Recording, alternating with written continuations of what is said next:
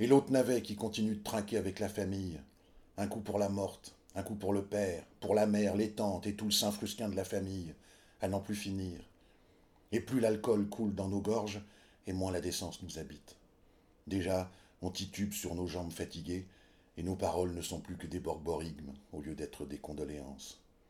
Bientôt, on commencera à sourire et à rigoler bêtement en se poussant du coude devant les blagues salaces qu'on s'échangera sous l'éclat brillant des boules de Noël du sapin en plastique.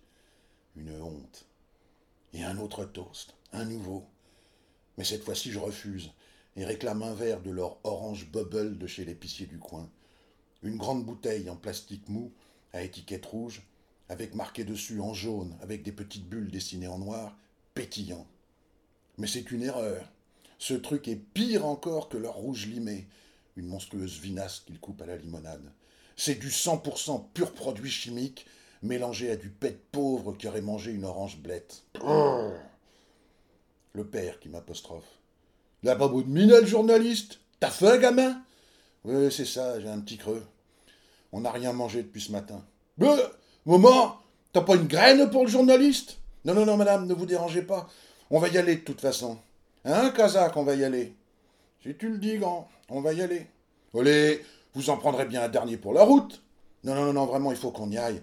Il est tard, et puis on doit trouver un restaurant et un hôtel. Bah Vous trouverez rien d'ouvert par ici. Faudrait que vous en retourniez à Arras. Mais là-bas non plus, pas grand-chose. Vous devriez faire le souper avec nous. Et voilà la trappe du piège qui me nez. Misère de misère. Comment voulez-vous dire non dans un cas comme celui-là, avec le cercueil de la fille sur la table de la salle à manger, et toute la famille en deuil qui nous regarde? Impossible de se défiler, impossible de leur dire que j'en ai marre de leur baraque surchauffée, marre de leur drame qui ressemble à tous les drames qu'on couvre semaine après semaine avec Casa, marre de leur tronche insensée, marre de leur mauvaise bouffe et de leur alcool à deux balles qui brûle l'estomac et ronge le cerveau, marre de passer de misère en misère en faisant gaffe de ne jamais m'y prendre les pieds, marre de ces fêtes de Noël qui griment les intérieurs d'éclats de joie factices.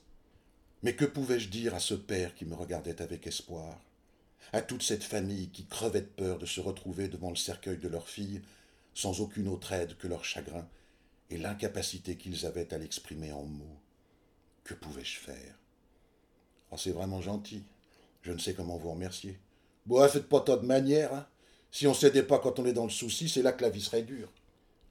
Nous étions arrivés dans le bled le matin même, Casa et moi. On l'appelait Casa parce qu'il était né à Nice. Un jeu de mots un peu con, je reconnais, mais c'était comme ça. Et pourtant, son truc à lui, c'était plutôt le blanc. Tous les jours à 11 heures, on devait lui trouver un rade pour qu'il se tape son gorgeon. Sans cela, il n'était plus capable de cadrer correctement la moindre photo. Même les contre-types, il les ratait. C'est pour dire à quel point il tremblait sous l'effet du manque. Mais malgré ça, Casa était le seul photographe avec lequel j'aimais partir en reportage. D'abord parce qu'il était sérieux, ensuite parce qu'il était sympa et rassurant, et puis enfin parce qu'il avait l'alcool gai. Et ça, ça compte, la gaieté. Parce qu'avec notre métier à la noix, on en a foutrement besoin. C'est du sport pour trouver quotidiennement des ressources afin de continuer à rire dans le marais du drame dans lequel nous passons notre vie. Alors d'avoir un drôle avec soi, ça n'a pas de prix. En plus, il avait une voiture, ce qui est toujours mieux qu'une location. Une R18, l'American 2, bleue, avec deux liserés argent tout le long de la carrosserie à hauteur des poignées de porte. Très chic. Je le chambrais toujours sur sa bagnole. C'était comme un rite entre nous. Lorsqu'il passait me prendre avant de partir sur un reportage, je me moquais. Tu sais que t'es beau dans ta Cadillac, Casa? Non, non, franchement, elle te transfigure, cette caisse. Toi qui as plutôt le physique de Robert Castel, quand t'es dedans, dirait le king. Sans blague, hein Si tu veux draguer, n'en sors jamais. C'est ta seule chance.